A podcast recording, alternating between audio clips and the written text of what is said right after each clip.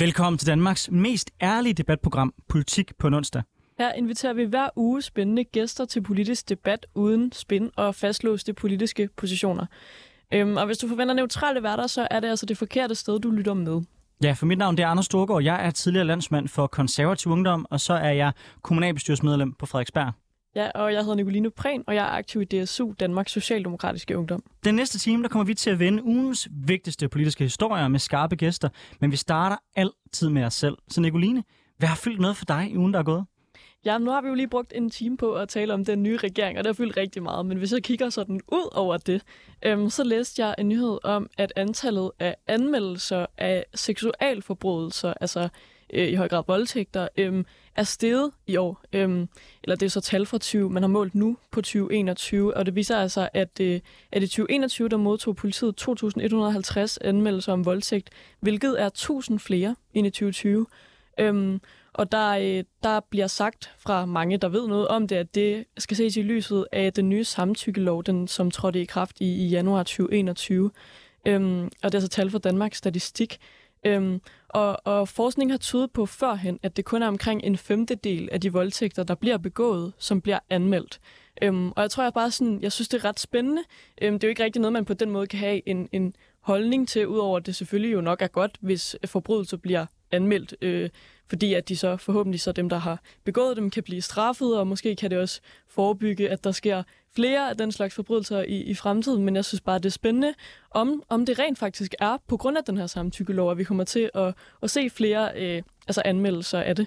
Øhm, jeg tror, noget jeg i hvert fald tænker, det er jo, at, at samtykkeloven måske har sat fokus på sådan, øh, at der er nogle ting, der jo ikke er okay, og som man altså skal melde til politiet, når de sker. Øhm, der har været øh, forskning, der har vist, at der er mange ofre, som er ligesom nervøse for, at politiet ikke tror på dem. Øhm, fordi at det jo også måske er en slags forbrydelse, hvor det kan i mange tilfælde være svært at, at vise øh, beviser for, at det er foregået, og så er der mange, der ligesom på forhånd ligesom bare har givet op.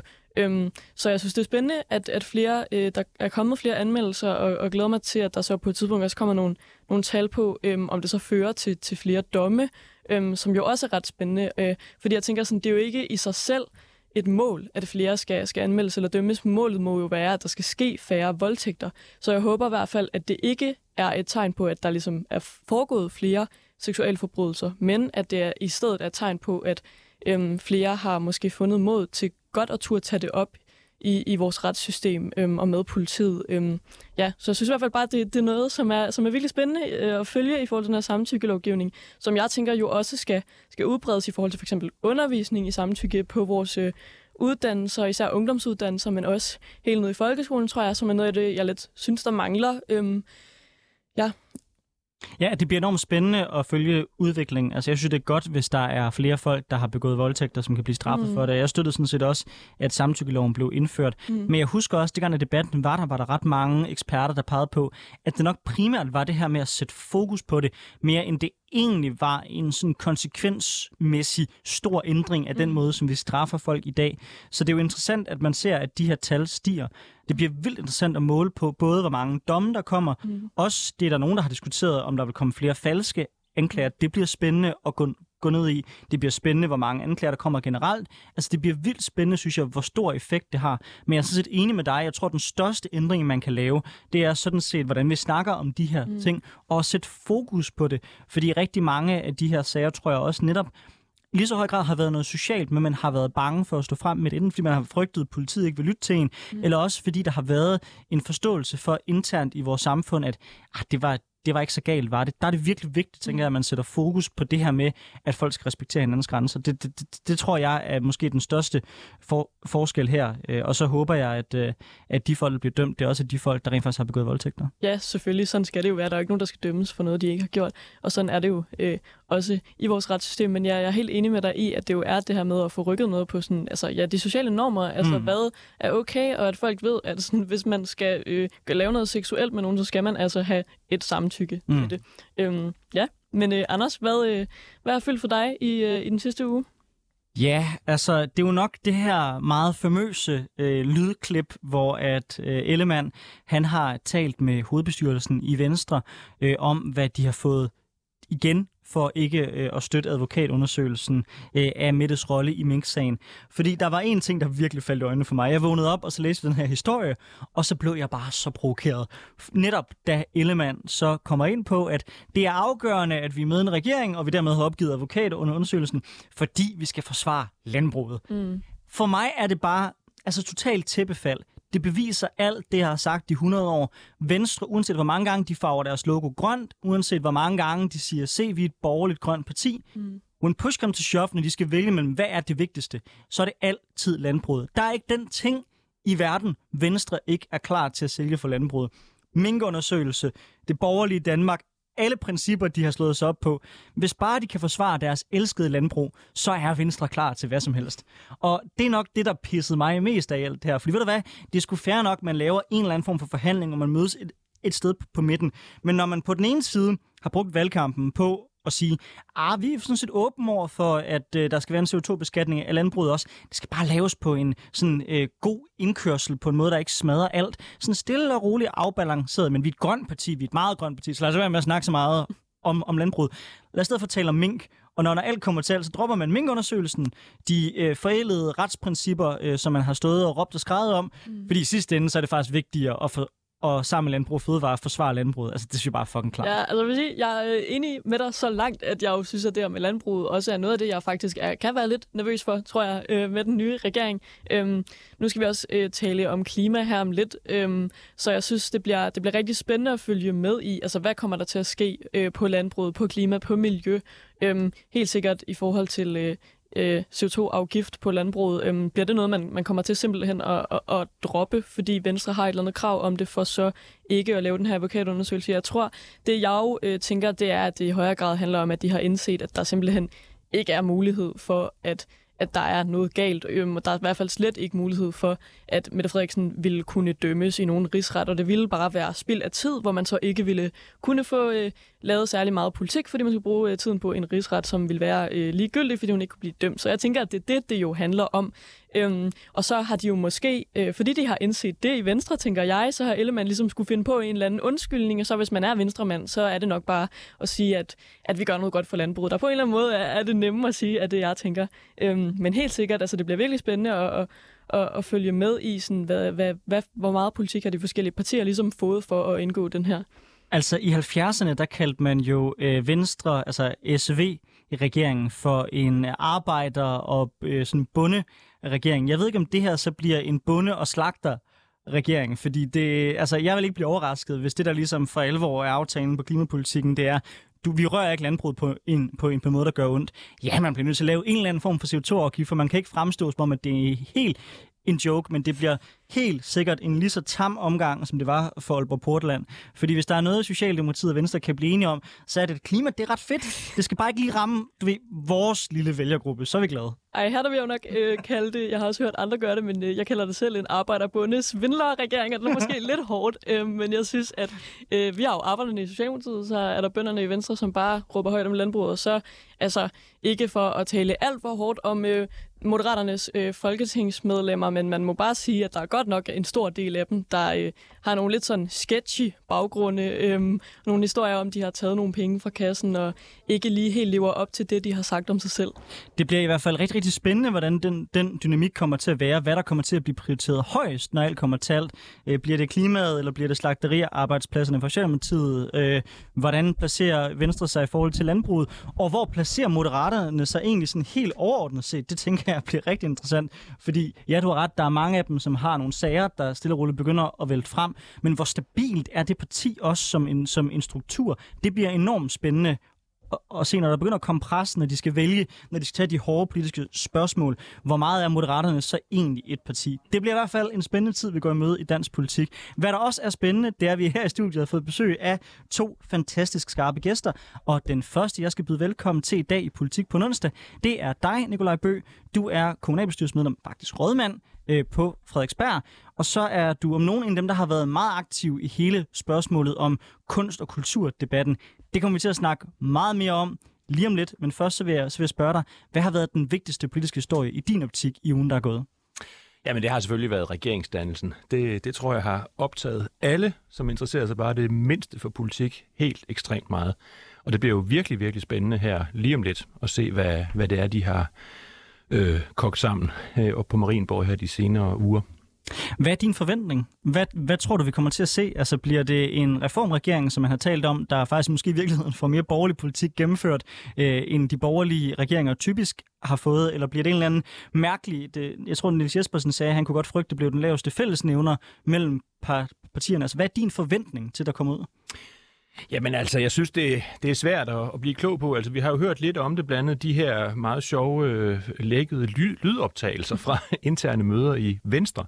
Øhm, så derfor ved vi jo en lille smule om det, og der er jo, det er jo klart nok, der er noget reform og noget skat og nogle forskellige ting på, øh, på dagsordenen, men hvor meget det sådan bliver øh, betydningsmæssigt, det, det ved vi ikke endnu. Jeg, jeg tror, at der kommer en del øh, nye ting, øh, det må jeg da sige, men, øh, men om, altså om, om, de, om, de, om de kan holde sammen, og, og, og hvordan og hvorledes det, det hele kommer til at gå, det synes jeg er meget, meget, meget, meget, meget spændende. Og hvad er din øh, sådan, øh, opfattelse af konservativs nye rolle? Så er det, at de skal være ligesom dem, der holder sådan, den borgerlige oppositionsfane højt, eller at, at være kritiske, eller i højere grad dem, der skal indgå aftalerne og, og tage del i det brede samarbejde? Jamen altså, begge dele, vil jeg sige. Altså, jeg var jo selv øh, ekstremt skeptisk over for den der idé, som øh, der vist var nogen, der havde med, at vi skulle gå med i den her regeringsdannelse. Fordi det tror jeg, at vi, der tror jeg, konservative med den størrelse, vi har nu, vil blive helt øh, mast. Og vi har også brug for at bruge noget tid på at, at genopbygge partiet og gentænke vores rationale. Altså, hvad er det for en, et, et Danmark, vi gerne vil have. Altså det fortabte sig noget i, i togerne her under regeringen for, for alle de borgerlige partier, synes jeg, sådan set også for nogle af de venstreorienterede partier. Så der, der er brug for noget fred og ro til at bygge det op, men selvfølgelig skal man også søge indflydelse i størst mulig omfang, og det er klart, hvis der kommer nogle gode ting på, på skat og på arbejdsudbudsreformer og øh, forsvar, fremrykkelse af, af genopbygningen af danske forsvar, så skal konservative naturligvis være med ved forhandlingsbordet. Det er jo klart. Nu er det jo ikke sikkert, at øh, der bliver inviteret så mange med omkring det her forhandlingsbord, fordi det er jo en flertalsregering, så i mm. princippet kan de jo bestemme det hele selv. Men jeg håber selvfølgelig også, at de vil øh, stå for et, et bredere samarbejde i Folketinget.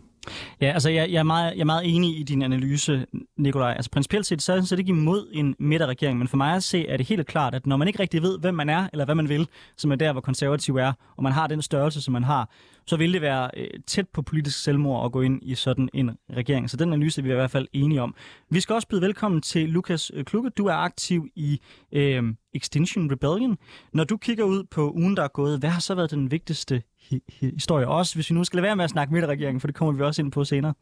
Øhm, ja, hvis vi skal lade være med at snakke midterregering, så tror jeg, jeg har bidt mærke i, at øh, der endelig er kommet en, en dom i Danske Bank-sagen. Øhm, det er en sag, jeg har fulgt lidt med i. Jeg har meget respekt for ham, whistlebloweren Howard Wilkinson, der satte det hele i gang. Prøvede først med alle de pæne metoder og gik til ledelsen og talte om problemerne og blev ignoreret, ignoreret, ignoreret, indtil han så satte nødsaget til at gå til offentligheden med, med sagen. Og, øh, og nu er Danske Bank så blevet dømt til at betale 15 milliarder øh, for den hvidvaskning. Og kan du måske lige, øh, ja, hvis der er nogle lytter, der ikke lige ved, hvad det handler om, lige forklare, hvad, hvad det er, sagen den, øh, den går ud på? Ja, så tilbage i 2015, tror jeg, øh, øh, eller mellem 2007 og 2015, har det vist sig, at Danske Bank har øh, haft øh, penge strømmende gennem deres bank, som de ikke har kunne redegøre for. Øh, med andre ord stor risiko for hvidvaskning, især den estiske filial, og, øhm, øhm, ja, og, og, og det er så blevet øh, offentliggjort, øhm, og det er selvfølgelig meget ulovligt. Øh, ja. Det er en historie, som jeg har fulgt meget, meget perifært, så øh, jeg skal passe på med, om jeg kommer til at sige noget, der er forkert. Men som jeg forstod, hvordan dommen endte, så var det egentlig lidt mere broet. Altså ja, Danske Bank skulle betale penge tilbage, men som jeg forstod det, så øh, kunne man heller ikke ret lige så meget et bestyrelsesretligt ansvar mod de folk, der var i toppen af banken, som man havde håbet på. Så mener du i virkeligheden, at den sag, den udstiller, at vores retssystem fungerer, eller ønsker du strammere regler i forhold til det bestyrelsesmæssige ansvar, der er for sådan nogle sager? Nå, altså 15 milliarder er jo peanuts i, i forhold til de 1.500 milliarder, der øh, er sådan helt vanvittigt. Altså fuldstændig, man kan slet ikke holde det i hovedet, det beløb, øh, som, er, som er strømmet gennem øh, banken uden, uden kontrol. Så på den måde synes jeg at det er, øh, en fejl, men, men, men det gør det det mindste er kommet noget, fordi at det er trukket ud så længe. Ja, jeg ved ikke, om er det noget, du har fulgt med i, Nikolaj, den her øh, Danske Bank-sag? Ikke så forfærdeligt meget, men jeg synes da helt klart, at, øh, at det er vigtigt, at erhvervslivet og bankerne de opfører sig ordentligt, og hvis ikke de gør det, så, så bliver det fuldt, fuldt til dørs og, og får nogle alvorlige konsekvenser, fordi der er jo ekstremt meget i vores samfund, der øh, afhænger af, at vi har et, øh, et bankvæsen, man kan stole på. Så det synes jeg, da er afgjort er, er vigtigt. Hvor stort et ansvar har man som bestyrelse for sådan nogle sager? Altså, det har været noget, der har været diskuteret meget i hele Dan Danske Bank-sagen.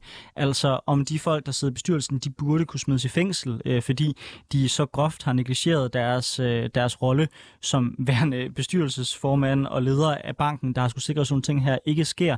Altså er vores regler stramme nok, som de er i dag, i forhold til at sikre, at der kan rettes et retligt ansvar, eller er det øh, fint, som det er i dag, hvor det primært øh, typisk er virksomheden, der må betale bøden, og ikke så meget individerne, der selv rettes kritik mod? Altså, jeg, jeg vil nødig udtale mig alt for skråsikkert, fordi det, det ved jeg ikke helt nok om, tror jeg. Men jeg synes da i hvert fald, at det, altså det der med at sidde i en bestyrelse for en stor og samfundsmæssigt betydningsfuld virksomhed, det, det er et stort ansvar, og det, det, det skal man tage alvorligt. Man skal ikke bare sidde og, og, og hygge sig og, og drikke kaffe. Man skal, man skal gøre det, som, som man skal, og hvis ikke man gør det, så, øh, så skal det også have nogle konsekvenser. Men, men om, hvad, hvad det skal være for nogle konsekvenser, det, det har jeg ikke lige nogen mening om på, på, på redde hånd. Nikolaj Bø, Lukas Kluge, velkommen til Politik på onsdag. Nu går vi over til dagens debat.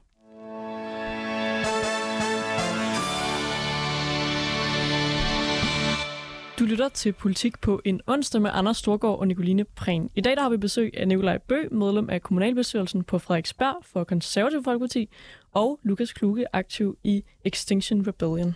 Miljø- og klimaaktivister har de seneste måneder skræmt den internationale kunstverken med aktioner mod malerier af berømte kunstnere som Rubens, Vermeer og Van Gogh, Picasso, Monet og flere. Her i Danmark der har vi endnu ikke set klimaaktioner mod kunstverdenen, men vi har set eksempler på øh, for eksempel stansning af trafik, blokering af broer, nøgne aktivister i Folketingssalen og unge aktivister, der har limet sig fast til asfalt og blokeret trapperne ind til Christiansborg. Men de seneste måneder, der har klimaaktivister, særligt i England og i Tyskland, altså taget vandalisering af kunst i brug som et værktøj til at gøre opmærksom på klimakrisen. Eksempelvis så var der to klimaaktivister fra bevægelsen Stop the Oil, som besøgte museet National Gallery i London, øhm, og de havde altså pakket tasken med tomatsuppe, som de så kastede op på det her øh, Van Gogh-maleri, øh, ret berømt, der hedder Solsikker. Øh, et billede, som altså øh, har en værdi over 620 millioner kroner, øhm, hvorefter de så limede sig fast til væggen ved siden af maleriet øhm, og råbte, hvad er mest værd, kunst eller liv? Og spørgsmålet er så, kommer vi til at se lignende kunstaktioner i Danmark? Og er det egentlig måden, man rykker noget på hos politikerne? De, tro, de to øh, britiske aktivister her, de blev anholdt. Øhm, der du, Lukas Kluge, der har du fortalt mig, at du også har, øh, har prøvet, da vi lige talte i, i telefon inden øh, programmet her. Øh, du er aktiv i Extinction Rebellion, hvor I også øh, udøver civil ulydighed øh, og bruger det til at sætte fokus på, på klima. Øh, det er noget med, at du engang har øh, noget med at spille klaver og blokere øh, noget trafik, og at du så blev anholdt for det. Kan du ikke lige til, helt til at starte med fortælle lidt mere om, øh, om den aktion, I lavede der? Jo, jeg meget gerne. Det var også en slags kunstaktion, som øh, gik ud på, at vi holdt en demonstration ude for Christiansborg på Holmensbro. Øhm, og i forbindelse med den øh, aktion, så havde vi tænkt, at det kunne være godt at, at tage lidt fat i nogle af de danske øh, traditioner, så vi ville lave noget fællessang. Og til den fællessang øh, havde vi så anskaffet et akustisk klaver, øh, som, som vi kørte øh, derhen, og så sat ned af, af en trailer. Og så satte jeg mig ellers til at spille ved det akustiske klaver, og øh, i løbet af cirka 30 sekunder, jeg nåede ikke engang til omkvædet i min sang, så var jeg blevet anholdt af politiet. Og nu er jeg sigtet for straffeloven for, for altså at sætte det her klaver øh, på vejen og øh, spille på det. Og når du så kigger til England og til Tyskland, og du ser andre aktivister, der begynder at tage det her middel i brug med at begynde at skænde kunstværker, er det så en, øh, et politisk redskab, I vil være villige til at tage i brug i Extinction Rebellion? Ja, det synes jeg er et helt legitimt redskab. Øhm, altså, man må se det i kontekst af den situation, vi står i. Så, så klimakrisen er både akut og alvorlig. Og øh, akutheden, den øh, forklare øh, den øh, britiske øh, rådgiver til den britiske regering, øh, David King, som er, han siger, inden for de næste, øh, hvad vi gør inden for de næste tre år, kommer til at afgøre menneskehedens skæbne.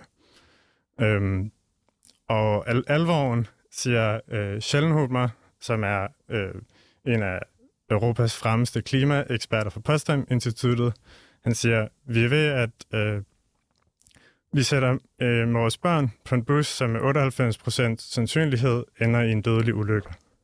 Hvad siger du? Øh... Så i den situation har jeg meget svært ved at hisse mig op over, at der bliver kastet øh, tomatsuppe på et maleri. Ja, Nikolaj Bø, øh, Lukas Kluge har svært ved at hisse sig op over, at der bliver kastet maling på et, øh, et maleri. Øh, jeg kunne se, at øh, du løftede lidt på øjenbrynene, da vi øh, fortalte øh, den historie med, med dem, der kastede det her tomatsuppe på, på et kunstværk. Øh, synes du ikke, det kan være fair nok, hvis man ligesom gerne vil øh, sætte fokus på noget, som er, som er vigtigt, og som Lukas siger, er, er livstruende øh, og troende for vores jordklode?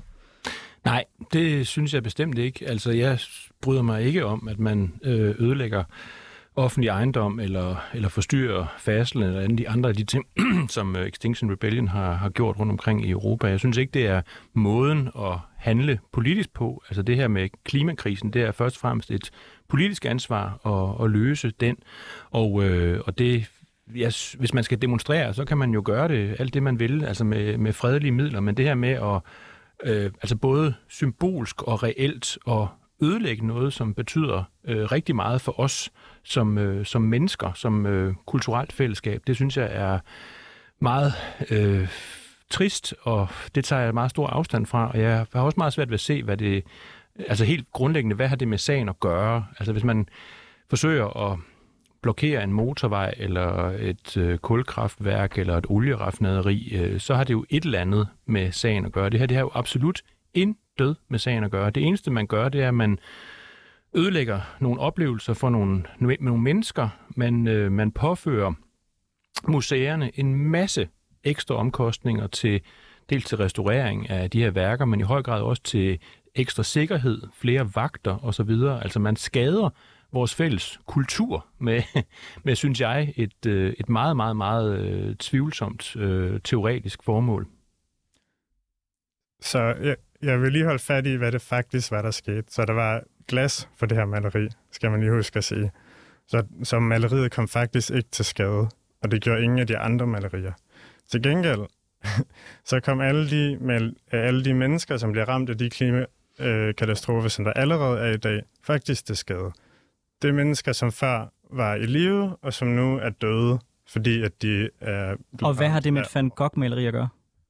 Jamen det, jeg vil bare lige give konteksten. Øh, så var det det med, øh, så, så, så vi har et sted, hvor der faktisk sker skade, og så har vi et sted, hvor der bliver lavet nogle symbolske handlinger. Og så står vi og hisser os op over den symbolske handling, som skal gøre opmærksom på det, der faktisk sker. Så hvorfor står vi og, og har et problem med noget tomatsuppe, der bliver hældt på et, en glasramme, øh, men ikke med, øh, med mennesker, der faktisk dør? Jamen, fordi det er jo derfor, I gør det. I gør det jo, fordi det generer nogle folk, der så bliver vrede over det. Men, men jeg må indrømme, jeg forstår simpelthen ikke, hvordan det hjælper klimakrisen overhovedet. Jeg har været aktiv i det her spørgsmål, siden jeg var 11 år gammel. Jeg er medlem af klimabevægelsen. Men det eneste, der sker hver gang, jeg ser folk agere som det der, øh, eller som Extinction Rebellion her i Danmark gjorde, og stiller sig fysisk og prøver at skubbe folk væk fra McDonald's, det er, at jeg bliver mere og mere i tvivl om, hvorvidt det rent faktisk er en dagsorden, jeg ønsker at kæmpe for, når man ser folk agere på den måde. Og jeg tror, det egentlig er sådan, langt de fleste almindelige mennesker har det. Så er du ikke bange for, at sådan nogle handlinger som det her, faktisk i virkeligheden skubber flere folk væk fra klimadagsordenen, end det egentlig retter fokus på et problem? Jeg, jeg kan godt forstå, at, at, at, at folk bliver forarvet og, og og, og helst ikke vil dele med det, fordi det er jo utrolig øh, ubehagelige ting. Altså sådan, også lidt absurd, at jeg skal stå her i studiet og fortælle om jordens undergang. Øh, det, det, er jo en, det, er jo en, det er jo en meget, meget... Hvis du lægger mærke til det, så er det ikke det, jeg kritiserer. Jeg kritiserer ikke det politiske i at snakke om jordens undergang. Det kan vi så diskutere i forhold til, hvordan og så videre, om, om, det, er, om det er den rigtige måde at beskrive det på. Politisk kan man have en diskussion omkring det. Nej, det, der er kritik af her, det er jo de midler, I tager i brug for at rette fokus på det. Ja, så at vi selv bliver upopulære, fair nok. Men jeg tror ikke, at, at folk så siger, Nå, men så er jeg ligeglad med, at, øh, at vores børns fremtid bliver, bliver ødelagt. Altså. Ja. Øh, Nikolaj, du markerer. Jamen altså, jeg tror ligesom, ligesom Anders, at, øh, at det er meget tvivlsomt, om det her det har en eller anden effekt, i, eller en positiv effekt i forhold til jeres sag. Jeg tror, at øh, det er nok tæt på, på 100% af befolkningen, der, der tager afstand fra, fra sådan noget som det her. Og i det øjeblik, man placerer sig et så ekstremt sted, altså med at smide øh, ting på, øh, på enestående øh, kunstværker fra, fra, verdens, øh, fra verdenshistorien, det, så, øh, så tror jeg også, man, man skubber mange mennesker fra sig. Jeg tror, at folk, øh, som, som flest, de har sympati for øh, klimasagen og for, at vi skal gøre noget øh, ved den, og det har man også kunne se ved, ved de seneste øh, valg til, til Folketinget. Men altså, det her, det tror jeg gør, at, at, at det, bliver, det bliver en ekstremistisk dagsorden, som meget, meget få mennesker kan, kan se sig selv i. Og på den måde tror jeg i høj grad, I, I skader jeres egen sag, udover I, altså I skader en masse værdier, som jeg øh, sætter højt i forhold til, til kulturarv og så videre, og så videre. Og det er jo, der er jo både noget, altså i forhold til det, der er jo noget, både noget symbolsk og noget øh, reelt i det. Altså man, man, øh, man besudler jo kunstværkerne, altså man, man, man nedgør dem på en eller anden måde. Det er der noget symbolsk problematisk i, men man skader dem jo også fysisk. Altså nogle gange er det, er det rammerne, der bliver ødelagt. Under så bliver de jo, skal de jo væk og, og, og men... renoveres og så videre, restaureres, før de kan komme tilbage igen. Så, det, så man fratager jo offentligheden, øh, folk, der holder af, af, af kunst, en masse oplevelser. Men Nicolaj, er det ikke netop meningen, at man gør noget, der er lidt altså meget ekstremt, kan man måske sige? Jeg tror, jeg må være ærlig at sige sådan, jeg tror, jeg er lidt i tvivl. Altså, øh, sådan umiddelbart synes jeg jo heller ikke, at man skal ødelægge kunstværker. Jeg holder også af at, at gå på, på kunstmuseer, øhm, og synes, at det er jo, øh, at I har ret i den pointe, at det er at gøre noget, der ikke har med klimasagen at gøre. Øhm, men alligevel, så er det jo noget, der får rigtig meget opmærksomhed. De har fået altså, opmærksomhed i hele, øh, alle europæiske vestlige medier. Øhm, så på den måde, så kan man vel også sige, at det er netop en aktion, som de er lykkes med. De rammer noget, som er, er sådan øh, nogle fælles værdier, netop som, som kunst og kultur har nu, hvor at måske tidligere har det været, øh, det kan være, at hvis, hvis nu at kirken havde en større betydning i, i, i Danmark for eksempel, så kunne man have, have ramt no, no, noget religiøst. Øh, men, men nu er det måske bare det, vi har tilbage, som er fælles, som vi alle sammen er enige om, vi godt kan lide at, at se på, det er, det er vores kunst og kultur. Øh, er det ikke lige præcis det, det gælder om, hvis man har en sag, så, øh, som er vigtig? Altså, som sagt tror jeg, altså, jeg er fuldstændig enig i, at man rammer noget, som, øh, som er meget betydningsfuldt for os som, øh, som mennesker. Men jeg tror, folk de reagerer imod det, netop fordi de, de ser deres værdier blive, blive trådt under fod. Og, øh, og jeg tror, der er meget, meget, meget få mennesker, der kan se den her kobling mellem øh, klimaproblemer, og så at man, man skal forsøge, man skal smide ting på, øh, på kunstværker, eller forsøge at, at ned gøre dem på en eller anden, en eller anden måde. Så jeg, jeg, jeg, jeg, faktisk ikke helt, jeg kan slet, faktisk slet ikke se uh, logikken i det. Jeg synes, det er en, en dum måde at agitere på, som, som i sidste ende skader jeres egen sag. Lukas, er du ikke bange for, at de kommer til at skræmme nogen væk fra, øh, fra klimadagsordenen? Jamen, jeg stussede lidt over, at du sagde jeres sag. Altså, er det ikke, er det ikke din sag også? Jo, det er det, men altså, jeg abonnerer jo ikke på den der dommedagstankegang, øh, tankegang, øh, som du gør. Altså, jeg mener jo ikke, at det, det her det handler om, at jorden går under og så videre, så videre. Det der, du siger med, at der, der dør mennesker på grund af, af klimaproblemer. Altså antallet af mennesker, der dør på, på grund af, af voldsomt vejr, er jo faldet voldsomt meget i løbet af de sidste øh, 100 år. Så på den måde er det jo sådan, det er jo sådan lidt skævt perspektiv på den måde, men jeg er enig i, at klima krisen er alvorlig, og vi skal gøre noget ved det, og, og det handler i høj grad om at omstille vores energisystem og vores transportsystem osv. osv. Det, er en, det er en politisk opgave, og man kan godt mene, at det går for langsomt osv. osv. Men altså, jeg synes ikke, det her det gavner noget som helst. Så det, så, så det er også det, jeg siger. Og du kommer jo selv med sådan set med et godt eksempel, når du spørger om det, fordi altså, det, det får mig til at helt klart til at lægge afstand til alt det, som I står for. Altså hvis I agiteret på en på en måde, som var, øh, som var fredelig og som havde et eller andet med sagen at gøre, så kunne jeg måske godt se en pointe i det, men det her, det er, det er så langt væk fra, fra noget, som jeg synes er, har noget med sagen at gøre og er sympatisk, så det, det får mig kun til at tage afstand. Så øh, Just Stop Oil, de kæmper her for, at den britiske regering stopper med at udskrive nye olielicenser. Og, og de viser øh, den skade, der sker ved at øh, kaste tomater på et maleri, som afbilder noget af alt det, vi kommer til at miste, efterhånden som klimakollapset eskalerer. Så, så spørgsmålet for mig er, hvorfor det allerførste trin i at stoppe klimakollapset, som er at stoppe med at gøre ting, der gør det værre, Hvorfor er det ikke blevet taget endnu? Hvorfor bliver der stadig udskrevet nye olielicenser? Det er jo vanvittigt. Og, og, og jeg, er du, altså, når, når Sir David King siger, øh, hvad vi gør inden for de næste tre år, øh, kommer til at afgøre menneskehedens skæbne, så er det ikke politikerstak. Vel, han, han, er, han er klimaekspert. Det er ikke noget, der betyder noget det ene den ene dag, og noget det andet den anden dag. Det betyder det, han, han siger. Øh, ja. Men hvad er, det, hvad er det for en årsagssammenhæng, du ser her? Hvordan skulle det at hælde ting, hælde tomatsuppe eller andre ting på kunstværker, hvordan skulle det føre til, at der bliver mere klima, øh, mere aktiv klimapolitik? Det kan jeg simpelthen ikke øh, forstå. Altså, hvem, hvem er det, I påvirker? Det må jo være på en eller anden måde vælgerbefolkningen, som I henvender jer til. Altså, I, I rammer noget, som, som folk synes er, er værdifuldt, og så skal de gå til deres politikere og kræve hurtigere handling. Det må være det, der er logikken i det. Men jeg tror bare, at det er ikke sådan, det, det foregår. Altså, det, det, det fører bare til, at, at folk bliver forundret over, hvad, hvad det er for en sammenhæng. Og det, altså, det er ikke den, det er ikke den måde, man, man argumenterer politisk på. Jeg kan heller ikke forstå det der med, altså, I tager selvfølgelig de her kunstværker, fordi det er noget, der virkelig er synligt og fylder meget hos folk, men altså, hvorfor gør I ikke noget i forhold til, altså, det gør I jo selvfølgelig også, men altså, hvorfor er det ikke, hvorfor koncentrerer I ikke om, om ting, der rent faktisk har med klimaet at gøre, altså, men, men der vil jeg godt lige spørge dig. og sådan ting, ting der, ja. Der vil jeg gerne spørge dig, Nicolaj, fordi at, øh, Faktisk så, altså, det er jo ikke de første sådan politiske kunstødelæggelser, klimabevægelsen kommer med her. Det var i 1914, der øh, angreb Mary Richardson øh, fra, øh, fra kvindebevægelsen i, i England, altså øh, med en kødøkse, øhm, det her maleri, der hed Venus, for at sætte fokus på, på kvinders stemmeret. Og det har man jo siden sådan hyldet ret meget, og nu der er på mange museer, er der, er der også udstillinger af nogle af de her værker, som blev, blev ødelagt af, af den britiske kvindebevægelse, øhm, som jo også tog meget, øhm, man kan sige, ekstreme midler, og, og, og midler, som ikke havde noget med, med deres sag at gøre, men som jo så virkede, fordi vi siden øhm, har et andet syn på det, og fordi kvinderne fik stemmeret og fik en helt anden rolle i samfundet. Så det har jo før virket. Giver det ikke meget god mening? Nej, altså, det er ikke således, at, øh, at målet helliger midlet. Altså, al enhver form for kunstødelæggelse, synes jeg, man skal tage afstand fra. Jeg synes, det er, det er usympatisk, og det, det er skadeligt for nogle værdier, som, som vi har i fælles i, i det her samfund og i, i ja, den europæiske kultur.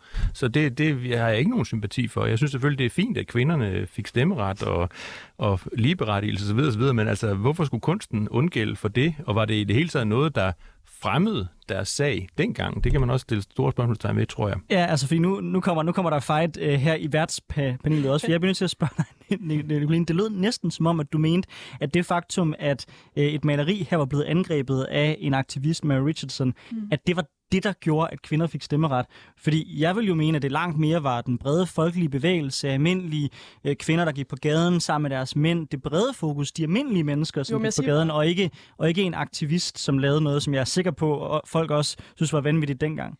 Mm, det var ikke kun én aktivist, der var også flere kunstaktioner. Og det er ikke for at sige, at jeg synes generelt, at kunstaktioner er, er rigtige. Jeg synes bare, det er ret interessant, at man altså, altså det gør man på kunstmuseer nu, i, i, især i Storbritannien, udstiller man de her kunstværker, som er blevet skamferet øh, med fokus på kvindehistorie og kvindekamp, Øhm, fordi også, og det gør man altså i en hyldest til nogle af de her kvinder, øhm, som, som lavede det her. Og det, det er jo rigtigt, at i Storbritannien, der var det markant sværere end, inde i Danmark at få øh, stemmeret. Og der, der, var, der blev de nødt til at ty til meget mere sådan ekstremistiske, kan man kalde dem, øh, midler, før at det ligesom kom igennem. Men så fordi det er en, en sag, som vi nu alle sammen er blevet enige om, og der synes jeg bare, det er ret interessant, at, at man jo måske kunne forestille sig, at man om øh, 50 år øh, vil kigge tilbage og tænke, what, hvor var vi langsomme til at komme i gang med den klimaomstilling. Fuck, det var dejligt, der var nogen, der gik foran og tog fat og gjorde nogle ekstreme ting, som så fik os til at handle. Og jeg er heller ikke i tvivl om, at der også vil være nogle meget venstreorienterede typer, der om 100 år sikkert øh, vil hylde Extinction Rebellion og sige, at det var deres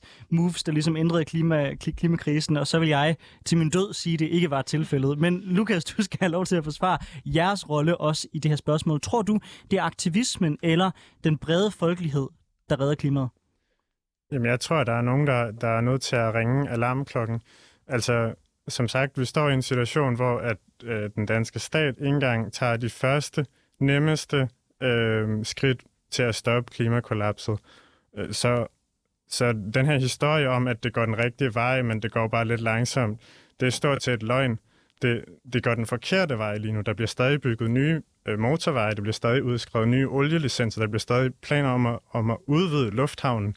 Right? Alle sammen ting, der forøger CO2-udledning og tager os dybere ind i krisen, tager os hen mod øh, værre og værre menneskelige konsekvenser. Så i den situation, så er der nogen, der er nødt til at ringe en alarmklokke, som, som på en eller anden måde kan få rusket op i samfundet. Altså, men Øh, Lukas, kunne man ikke gøre det på en anden måde? Men ikke også for eksempel, det er der jo også nogen, der gør, at lave ny kunst, som har fokus på klimaforandringer. Kunst, der bliver lavet nu, altså sætter jo tit også ofte fokus på et eller andet politisk, som er i, i samtiden.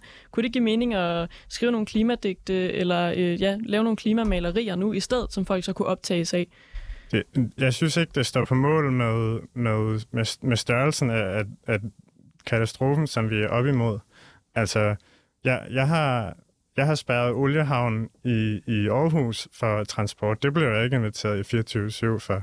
Øh, Just Stop Oil har, har blokeret oliedepoter masser af gange i Storbritannien. Næste generation. Næste gang du gør det, så er du jo meget velkommen i det her studie også. Den vil jeg også gerne tage med dig. Det er super. Øhm, jeg holder dig op på den. Øhm, ja, så, så at, at, at man så prøver en ny vinkel, som desuden, altså, altså herregud, det var noget, noget tomatsuppe på en glasrode, det blev lige tørret af med lidt, lidt øh, øhm, Ah, men, men avis- de, de eller britiske papir. og de tyske klimaaktivister har jo været ude og sige, at de er villige til at gå, gå altså videre i deres, øh, sådan, jeg ved ikke, man kan kalde det sabotage af kunstmuseerne, og også direkte ødelægge dem. Jeg tror også, det er mere, det er mere held end, end forstand, at der ikke er nogen af de her malerier, der har lidt alvorlig skade endnu. Men det skader jo øh, museerne og, og kulturlivet, fordi at man bliver nødt til at, at bruge mange flere penge på, på sikkerhed og vagter, altså i et, et kulturliv, der i forvejen er, er presset på alle mulige leder og kanter, så man, altså man, man skader jo kulturen på Men Nikolaj, hvis jeg, nu, hvis jeg nu skulle være Jones advokat og- indtage et standpunkt, jeg virkelig ikke mener, øh, så kunne man jo kunne, kunne man jo sige, at det meget kunst kan, det er at pro- provokere, sætte nogle tanker i gang, skabe nogle drøftelser, gøre folk snakker rundt omkring deres kaffebord. Det, som en handling som Extinction Rebellion gør, den starter debat. Det er vel næsten et kunstværk i sig selv, det de laver. Nej, det, det synes jeg ikke. Altså, det, her, det, det, det er bare herværk. Altså, det, det er jo ikke noget kunstværk, men jeg, altså, jeg synes, det, altså, det er jo ingen tvivl om, at, at kunst og kultur kan forandre mange ting og kan ændre folks opfattelser. Så derfor synes jeg, det vil være, det vil være fint, og det vil være forfriskende. Det er der jo også mange, der gør, hvis øh, nogen af, af Extinction Rebellion eller, eller andre, de, øh, de brugte kunst og, øh, og litteratur og andre ting som, øh, som udtryk for, for eller som til at udtrykke de holdninger, som, som I har. Det synes jeg vil være rigtig fint, og det, det sker jo også i, i stort omfang. Det kan man jo bare gøre noget, noget mere, men, øh, men jeg kan ikke se, at det her det er noget kunstværk i sig selv, og det er i hvert fald ikke noget, der, øh, jeg tror, altså det, igen synes jeg, altså årsagssammenhængen her er meget uklar for mig. Altså hvad er det, man vil have ud af det, ud over at få en masse opmærksomhed? Altså Men- der, der, er men- jo ikke noget, der er jo ikke noget, øh, der er ikke noget som helst, der bliver bedre i, i verden af det her. Der er ikke nogen klima love, der bliver fremskyndet, Men eller Nicolaj, noget som helst på baggrund nu- af det her. Nu er du jo øh, politiker, du sidder i kommunalbestyrelsen på Frederiksberg. Lukas er jo frustreret over, at der ikke sker nok, øhm, og har måske en opfattelse af, at man i lang tid har prøvet den her øh, mere øh, lovlydige tilgang med samtale øhm, og normale demonstrationer foran øh, på Slotspladsen foran Christiansborg. Øhm, er det ikke fordi, der ikke sker noget? Altså, hvad, hvad skal man så gøre for at råbe jer øh, politikere op? Jo, men det er klart, der har vi jo nok et noget forskelligt syn på det. Jeg synes jo, at, øh, at der sker en hel del, og man er jo også nødt til at, at respektere, at demokratiet arbejder med en vis øh, træhed, og, og der er også store sådan, samfundsforandringer, som, som tager noget tid at lave. Jeg synes jo, at klimapolitik har fyldt rigtig meget de senere år, og har været, altså den her 70% målsætning, som vi jo har, den er der jo meget bred enighed om i Folketinget, og det var der jo på ingen måde, hvis vi går bare fem år tilbage. Så selvfølgelig rykker tingene sig efter min opfattelse. Den, her, den der tanke om, at der ingenting sker, den abonnerer jeg altså ikke på, og jeg tror, det er den politiske vej, man skal gå.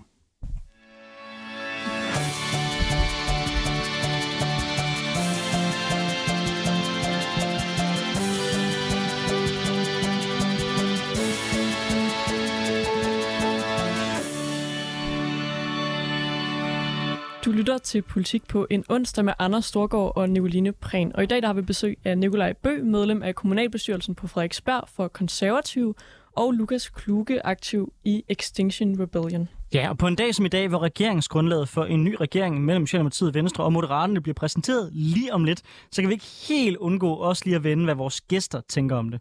Og nu er vi jo altså godt i gang med en debat om klimaaktivisme, og i den forbindelse så er det meget interessant at høre, om I, Nikolaj og Lukas, tror, at den nye midterregering kommer til at føre den klimapolitik, I håber på. Nu er regeringsgrundlaget jo ikke præsenteret endnu, så vi kan selvfølgelig ikke tale helt konkret klimapolitik, men hvor vi trods alt ved, partierne står henne i regeringen, så kan vi måske ud fra det alligevel sige et eller andet om, i hvilken retning øh, regeringen vil bevæge sig i på klimapolitikken.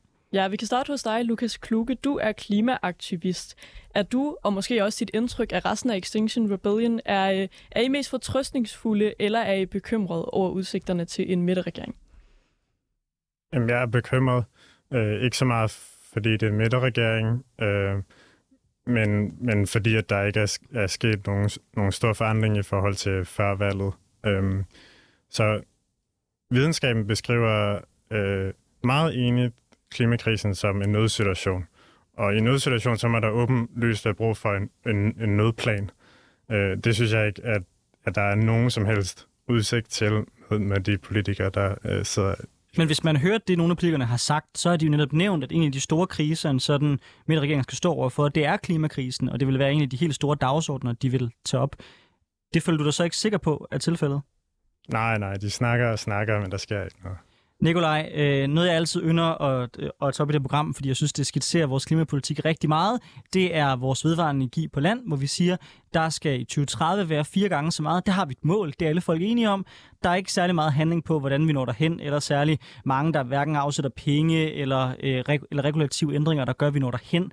Altså, er du ikke bekymret for, at det vi ser, det er sådan en blob-regering inde på, på midten, som bliver enige om nogle øh, endnu mere luftige målsætninger, men som i virkeligheden, når alt kommer til alt, har nogle andre prioriteter? Altså jeg håber, at den her regering vil være en regering, der rent faktisk øh, handler frem for at tale så meget. Der er jo ingen tvivl om, at det, der har kendetegnet klimapolitikken de senere år, det har været meget det der med, at man har opstillet store mål, og så har man ikke gjort så forfærdeligt meget for at øh, opfylde dem. Det, det er jeg sådan set enig i, og det gælder jo både i forhold til det her med ja, vindmøller, og det gælder i forhold til øh, det her med udtagning af lavbundsjord fra landbruget osv. osv. Der har man sådan set lavet nogle, synes jeg, fine aftaler, men der er ikke sket ret meget. Så jeg håber, man koncentrerer sig mere om den praktiske udførelse, end, øh, end det mere sådan symbol politiske. Og, den, og så bliver der den store ting, som vi bliver meget klogere på lige om lidt, det er jo det her med, med CO2-afgift på landbruget. Øh, og der, der står jeg jo selv der, jeg tror, at der er det nok meget fornuftigt, at man lægger sig et eller andet sted på, øh, på midten. Altså de, alle er jo sådan set enige om, at øh, vi er nødt til at gøre noget ved landbrugets CO2-udledning, men vi er også nødt til at hjælpe landbruget til at omstille sig. Altså, der, den, mit eget parti har jo været til, tilhænger af det her med, at vi skulle have en CO2-afgift på landbruget, og provenyet skulle så tilbageføres til landbruget til, til mm. omstilling til nye produktionsformer. Det synes jeg er en grundlæggende fornuftig tanke, fordi vi har, vi har brug for, at der bliver produceret fødevarer i det her land. Det er behovet for øh, stigende og ikke faldende. Danmark er et fantastisk godt sted i verden at producere fødevarer, så vi skal selvfølgelig have et landbrug, der er øh, aktivt og omstillingsparat, og hvor vi ikke bare øh, skærer ned på det, vi har. Altså omvendt kan man sige, at landbruget er jo også i, i en krisesituation, hvor der lukker landbrug stort set hver eneste dag på grund af økonomiske problemer. Så, så der er brug for en håndsrækning til landbruget, både i forhold til at producere mere grønt og producere mere økonomisk bæredygtigt. Og det håber jeg, at den her regering vil komme til at tage sig af. Ja, altså landbruget har jo været permanent krise øh, nærmest siden 1800-tallet, så det er vel ikke så meget så nyt, at landbruget siger, at de er presset øh, på det her område. Øh, de er mindre bæredygtige, end man er i Polen. Når vi kigger til 2030, så vil de stå for 65 øh, procent øh, af vores CO2-udslip, og alt det, de så bliver skånet for at skulle bære, det er jo noget, industriarbejdspladserne inde i byerne så vil, så vil, så vil skulle løfte. Så mit spørgsmål til dig, det er, det er fint, der skal være en CO2-afgift på landbruget. Skal den være lige så høj, som den er for industrien, eller skal landbruget slippe billigere end industrien? Altså, der kommer jo en eller anden ekspertudredning omkring, hvordan man kan lave den der øh, CO2-afgift på landbruget her, øh, om ikke så længe, sådan som jeg har, har forstået det. Og, øh, og det tror jeg jo, det er klogt, at man lytter til folk, der har lidt, lidt forstand på det, fordi hvis effekten af den her CO2-afgift bare bliver, at vi får langt mindre landbrug samlet set i Danmark, så synes jeg ikke, det er særlig godt. Hvis effekten bliver, at man kan hjælpe landbruget med at omstille produktionen til at være mere øh, CO2-venlig, så synes jeg, det er en god ting. Altså fordi der, der er ikke nogen idé i, at vi bare sådan producerer færre landbrugsvarer i, i Danmark. Det, det, men der er en idé i, at vi gør det på en, på en renere måde. Og det, og det er jo, altså det er jo rigtig nok, du, det du siger med, at landbruget har været i krise i mange år, men den krise den er altså blevet øh, markant værre, og det kan man blandt andet se på det der med, altså antallet af landbrug i Danmark er jo drastisk faldende. Lukas fra Extinction Rebellion, øh, tror du ikke lige præcis, at der med en midterregering bliver mulighed for at få kigget på nogle af de her ting, for eksempel som CO2-afgift på, på landbruget, og måske endda også lave nogle aftaler, som er mere langtidsholdbare, end hvis det var bare en af blokkene eller en af fløjene, der ligesom sad på magten, som så måske vil blive skiftet ud ved næste valg. Er du, er du mere skeptisk over for den her SMV-regering, end du var over for, for den røde regering? Nej, egentlig ikke. Øhm, altså, øh, Socialdemokratiet i den røde regering fortsatte jo rimelig meget Venstres klimapolitik fra, fra før, og jeg tænker, det er mere af samme dur, vi får at se nu. Altså, ej, det er jo ikke helt rigtigt. Faktisk så blev der landet en klimaaftale i gennemsnit hver anden uge i, i hele den regeringsperiode. Det er jo så ikke kun takket være Socialdemokratiet rigtig meget, fordi vi blev trukket i den retning af venstrefløjen, og fordi vi så landede nogle, nogle brede aftaler med, også blandt også andet konservative. Ja, præcis. Øhm, så jeg tænker at sige, at man bare ført den samme klimapolitik videre, det er jo ikke helt rigtigt. Der er vel sket noget, og kan man så ikke tænke, at, at de her brede klimaaftaler, dem kan der komme endnu flere af med en, øh, en bred regering? Men der, der bliver jo stadig bygget nye motorveje, der bliver stadig udvidet lufthavn, oh, men der, men der, udskrevet bare lige, der, der, er vel forskel... Det er de her ting, som der... vi skal have stoppet for at stoppe klimakrisen, right? At, at aftaler, som ikke, som ikke stopper de her ting, de gør ikke noget for at stoppe klimakrisen. Men Lukas, der er vel forskel på, at du synes, man burde være gået meget længere, og så påstå, at der ikke er sket noget. Der kan godt være sket noget, og stadigvæk være sket for lidt. Jamen, jamen der er sket de forkerte ting, right? Der, der, der er sket anlæggelser af motorveje, altså udskrivning af olielicenser. Men der er jo ikke noget, altså det, man kan ikke bare sige, at fordi man bygger nye veje, så er det til skade for, for klimaet. Altså der, det kan man absolut. Der, nej, det kan man ikke. Altså der er jo, der er jo også en klimagevinst ved, at, øh, at trafikken flyder bedre, og øh, elbiler, som vi jo har store forventninger til her i de kommende år, de skal altså også have nogle veje at, at køre på. Så jeg synes, det der de der sammenhænge, du, du øh, opstiller, de, de er noget uklare. Altså der, det er, vi, skal, vi skal stadigvæk have et samfund, der hænger sammen, øh, og hvor vi har et, et transportsystem, der fungerer godt, grønnere, helt klart, men, øh, men vi skal stadigvæk have et samfund, der, der fungerer godt. Og det, det er jo noget af det, som, som der er bred politisk enighed om stadigvæk. Men... Altså, altså det, det, det udleder CO2 at bygge en motorvej. Det er jo helt åbenlyst rigtigt, men det udleder også CO2 at bygge øh, en bolig. Er du også tilhænger af, at man slet ikke skal kunne bygge øh, bebyggelse eller boliger? Ja, ikke hvis der ikke er brug for det. Okay, men hvor går grænsen, og hvem bestemmer den grænse så? Jamen, så må man jo gøre det op i forhold til nødsituationen. Så, så vi, har, vi har et, øh, vi har et CO2-budget på verdensplan. Right? Klima har en vis tolerance for, hvor meget CO2, der kan, der kan blive pumpet i det. Og Danmark har brugt sin del af det her budget. Så alle, alle øh, CO2-ledninger, vi på nogen måde kan, kan undgå, det, dem er vi nødt til at stoppe nu. Men hvis jeg skal det, er tage hvis, det er ikke noget, jeg, jeg tager let på. Hvis jeg skal tage dit argument for gode varer, så skulle det jo være, at der bliver ikke gjort noget på klimapolitikken overhovedet. Vi har simpelthen ikke rykket sig, siger du, fordi vi stadig bygger motorveje. Ja. Så må det også forholde sig sådan, så længe vi stadig bygger boliger, så er der ikke sket noget som helst i vores klimapolitik, fordi det at bygge en bolig, det udleder CO2. Det er jo den logiske konsekvens af din argumentationsrække. Nej, så min argument med, med motorvejene er, at det, det forøger altså den årlige øh, CO2-udledning. Så en ting er udledning i byggeriet af motorvejen, men, men mere veje, det skaber mere trafik, og det skaber mere udledning. Men, men det kommer vel an på, hvilke veje? Det kommer, der er vel nogen, der så kan komme hurtigere, for eksempel fra A til B, eller ja, mere smart? det udleder også mere CO2. altså hvis man, hvis man nu for eksempel øh, kører ud af København om morgenen på en almindelig hverdag, så vil man jo se kilometervis af kø med folk, der, der holder for at komme ind på arbejde i byen. Det er altså ikke godt for, for klimaet, at man i timevis holder i kø og udleder CO2. Der er det altså bedre, hvis man har et mere effektivt vejsystem, som, som kan få folk hurtigere frem. Hvad med sådan noget som bygninger, for eksempel altså metro eller letbane, eller sådan noget, som er offentlig transport, men som jo, om man ved det eller ej, altså også udleder en del at, grave ned til, for eksempel? Ja, de projekter må man da også grænske. Altså, at, kan vi virkelig retfærdiggøre dem i, i en situation, hvor vi står i overhængende fare for klimakollaps? Altså, det, altså, den helt store fare er jo, at vi er snart ved halvanden grads øh, opvarmning af klimaet. Og ved halvanden grad, så er der nogle onde spiraler i klimaet. Det er det, de kalder positive feedback loop i klimavidenskaben, som bliver sat i gang deromkring. Så for eksempel afsmeltning af Arktis, øhm, afdød af, af de store skove, Ja. noget med øh, havstrømmene, mm. som tager os fra de halvanden grad Men... til og, og starter en dominoeffekt op til 2, 3, 4, Ja. måske 20 grader. Men nu siger du, Lukas, en masse ting, vi så ikke skal gøre. Men, men hvad skal vi rent faktisk gøre? Jamen, vi skal da, det første skridt må da være at stoppe de ting, som, som forøger CO2-udledning. For eksempel udvidelse af Københavns Lufthavn. Det kan vi også tage som et andet eksempel. Som- hvorfor er som- det ikke som- stoppet endnu? Hvorfor er det ikke stoppet endnu? Hvis vi har en nødsituation, så må vi have en nødplan. Og det første skridt i den nødplan må der være at stoppe de ting, der gør situationen værre. Nikolaj, en ting er, at man måske, måske så ikke er enig, øh, jeg er i hvert fald heller ikke enig med Lukas i forhold til et fuldt stop øh, for alle infrastruktursprojekter. Men kan der ikke være en pointe i, at da man lavede infrastruktursaftalen, der var den jo ret tung i forhold til motorveje, at man måske skal genbesøge den med henblik på så at få mere kollektiv transport frem for flere motorveje i Jylland? Groft sagt.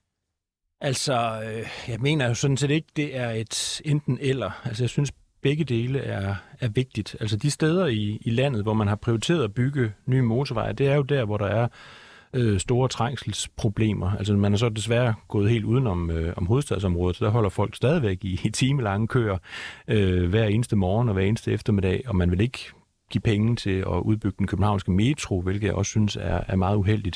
Så jeg synes jo, man skal, man skal helst øh, begge dele, og jeg synes absolut, man skal prioritere den, øh, den kollektive transport højt. Øh, det er jo også noget, der virkelig har bidraget til øh, et, et, et bedre, en bedre hovedstad, at vi har fået vores, øh, vores metro, og det synes jeg, vi skal, have, vi skal have meget mere af, og forhåbentlig vil det også føre til, at der bliver mindre bilkørsel. Det er ikke sket så meget endnu, men det vil det forhåbentlig føre til i fremtiden. Og hvordan, Nicolaj, forestillede du dig så? For det synes jeg er meget spændende, sådan konservativs rolle. Vi var lidt inde på det før, men hvis vi ser på det i forhold til klimapolitikken, bliver konservative dem, der står og, og siger, at der bliver gjort for lidt i den her SMV-regering, eller måske, at der bliver gjort for meget, eller de forkerte ting, eller er I dem, der er med i, i klimaaftalerne?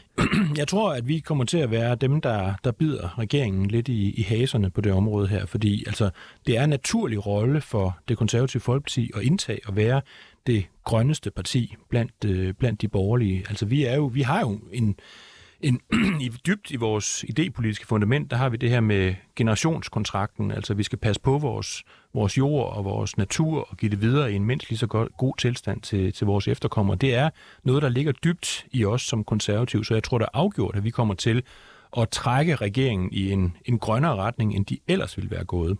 Okay, spændende at følge med i. Lukas, lige her til sidst, bare lige fordi jeg synes, det er meget sjovt at høre helt kort. Har I i Extension Rebellion, ved du, om der er nogle øh, af de her kunstaktioner planlagt? Det er ikke sikkert, du vil afsløre det, men... Øh, Det vil ellers være spændende. ja.